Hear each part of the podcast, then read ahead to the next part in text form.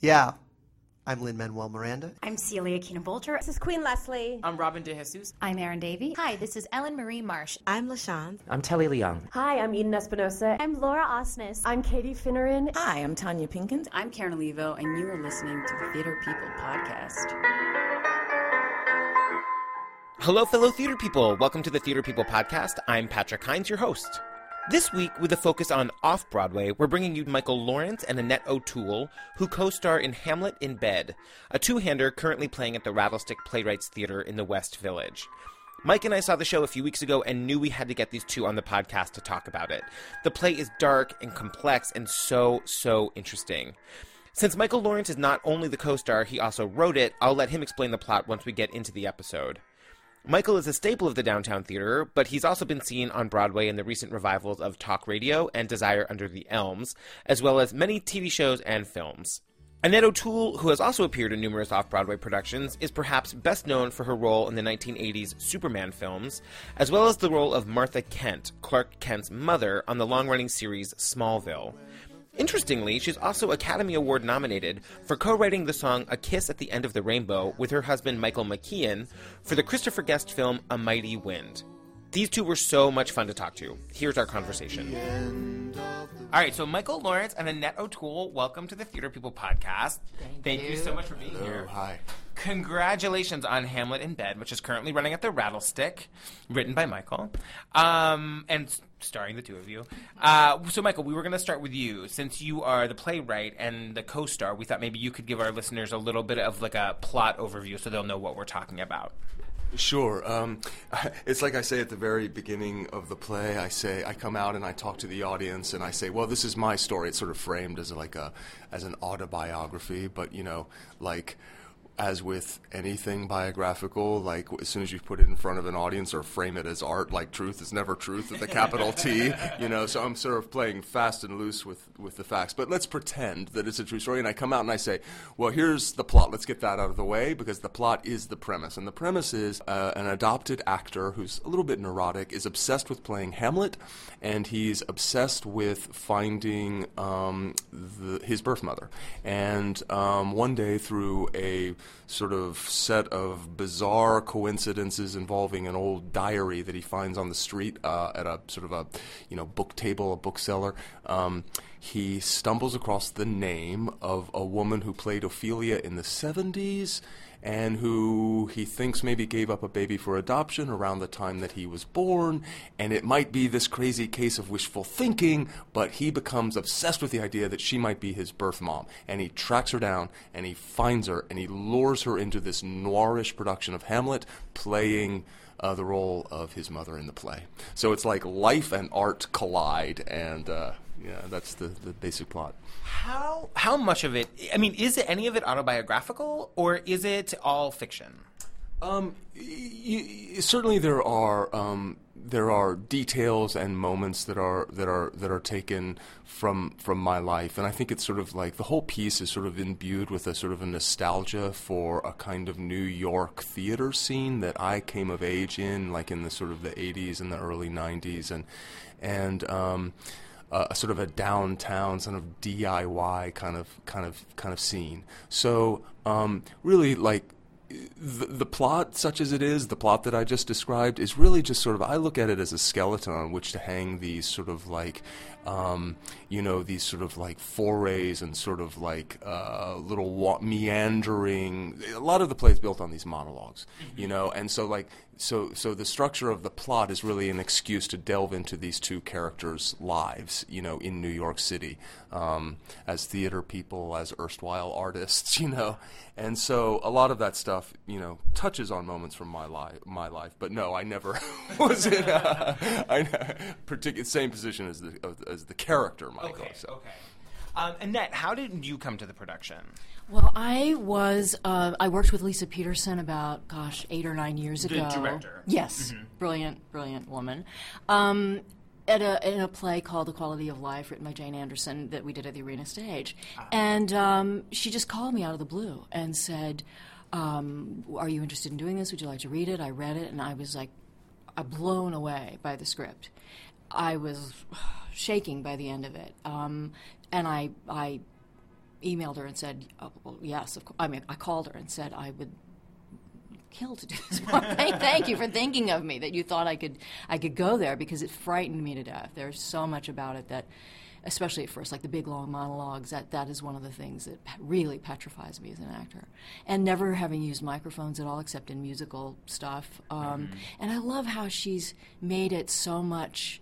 I, one time I I said this is kind of like a a, a rocks show without the music. Although there is a ton of music in Yeah. it, it's we don't sing the music, but we kind of act like we are. Yeah. And um, there's a little a big Patti Smith influence, and, and Debbie Harry, and and in a weird way Jenna Rollins. These were all images that, that Michael sent to me early on about how he saw how he saw the, the look of it. And I happened to be doing a, a little film in Toronto, so I came in early and did a reading with Michael and, and Lisa at, at her house. And uh, from then on, I was just, I mean, I knew before that I, it was something I had to do. And then once I met Michael and, and worked on, you know, just heard it out, I was like, oh my God, this is so complex and interesting, just the kind of thing I want to see, much less be in.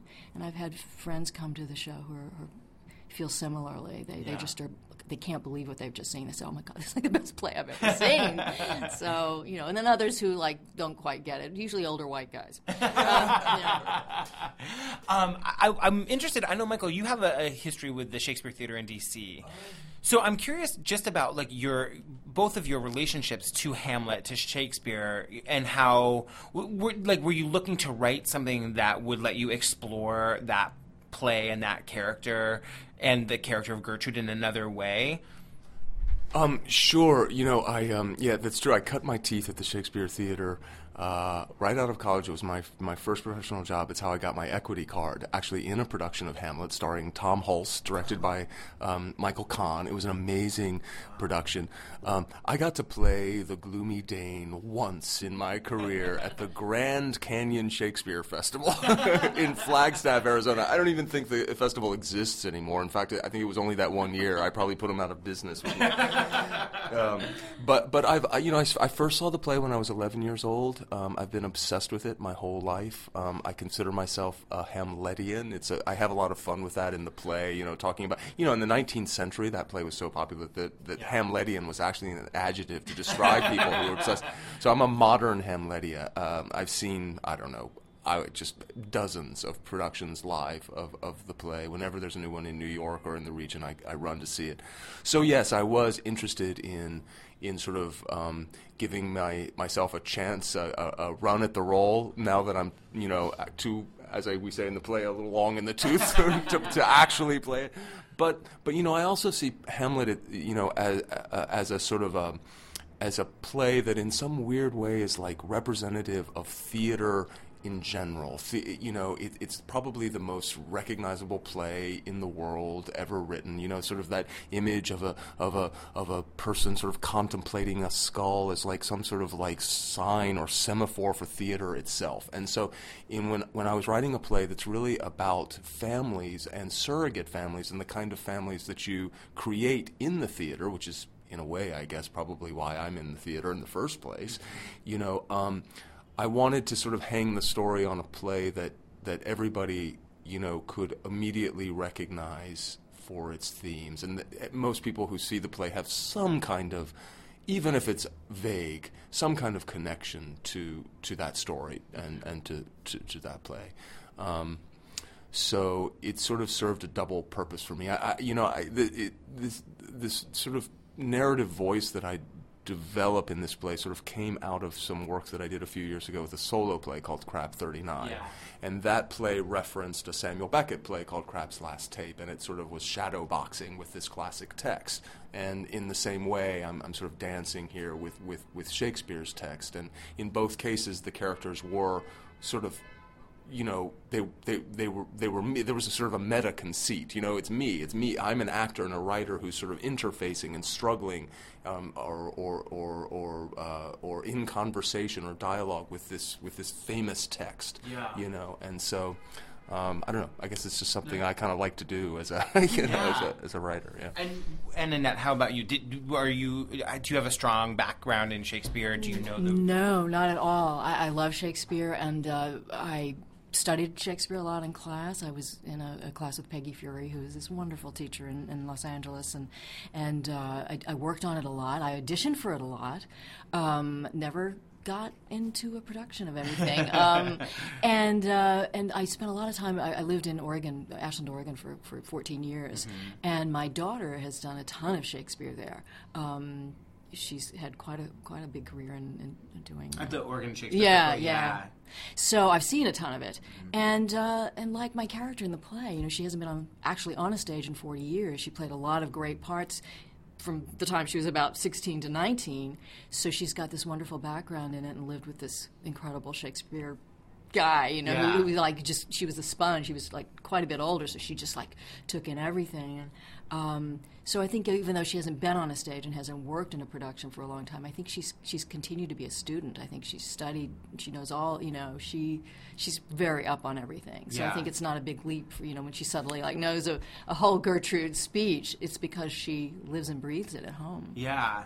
I wanted to talk a little bit about the Rattlestick Theater. We were talking a little bit before we started. Um, it's this like beautiful, like little black box theater down in the village. That is sort of, if I'm understanding correctly, develops playwrights and does a lot of like original material. I know you've worked with them before, right, Michael? I have. Um, this is my, my third go around with them, although my first as a writer. Um, I was in a play as an actor by Dael Orlandersmith a few seasons ago called Horse Dreams, and then last season I was in Sam, Sam uh, Samuel Hunter's play The Few, um, and uh, you know I sort of forged a relationship with with with those guys and David Van Asselt, who's the artistic director there, who's I, I to, in, to my mind he's one of the true heroes of the off Broadway scene. I mean he's a real champion of edgy, dangerous, new work, um, and. Uh, I just think that the, the you know they have a history of producing wonderful playwrights like you know uh, Craig Wright and Adam Rapp and Lucy Thurber, people who are really just doing work that's um, that's sort of